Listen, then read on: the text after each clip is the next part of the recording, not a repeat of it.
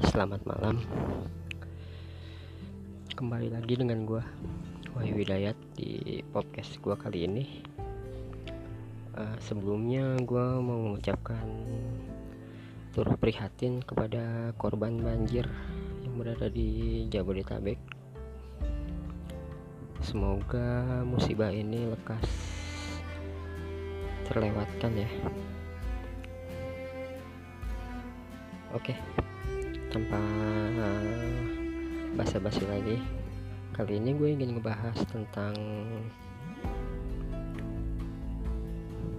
meninggalkan tidak selalu baik daripada ditinggalkan. Ini sebenarnya khusus untuk para lady sih. Cuman ya nggak apa-apa sih.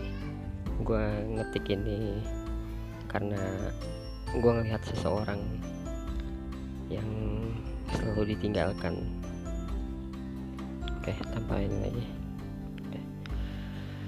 kalau patah hati karena ditinggalkan dengan alasan apa pun rasanya dunia ini tidak adil. Ibarat kata sudah dibela melakukan apa saja agar hubungan berjalan dengan baik. Eh ujungnya tetap saja ditinggalkan. Apa yang salah lalu tumbuh asumsi. Jika yang meninggalkan itu jahat dan kejam. Nyatanya seburuk itu ladies.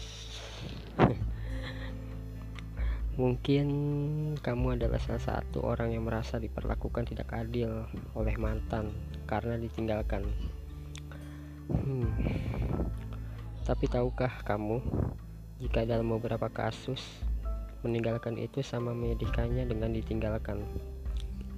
Bahkan lebih menyakitkan.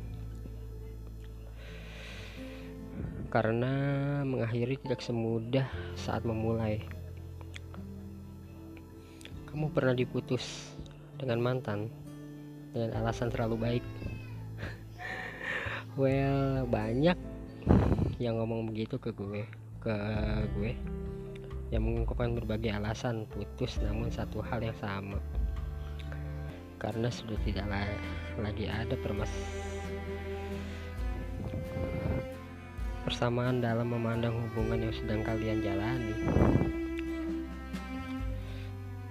Kamu merasa perlu bertahan sedangkan dia merasa cukup.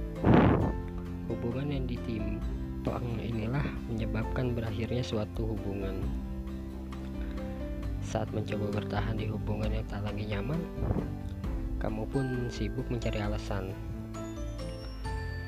Karena mengakhiri tidak semudah saat kamu memulainya maka meninggalkan dan memutuskan untuk mengakhiri seakan menjadi kejahatan yang tidak dapat dimaafkan.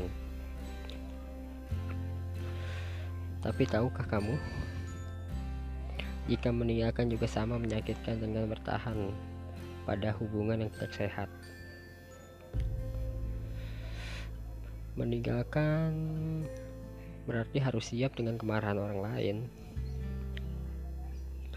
Meninggalkan seseorang berarti harus siap disalahkan. Semua orang tidak boleh membenci tidak boleh melakukan pembelaan karena meninggalkan. Berarti telah berbuat kesalahan nyatanya meninggalkan sama beratnya dengan ditinggalkan bahkan mungkin lebih berat Sementara bagi yang ditinggalkan dengan leluasa dapat membenci, bebas melakukan pembelaan. Hak yang tidak akan kamu dapatkan saat meninggalkan seseorang.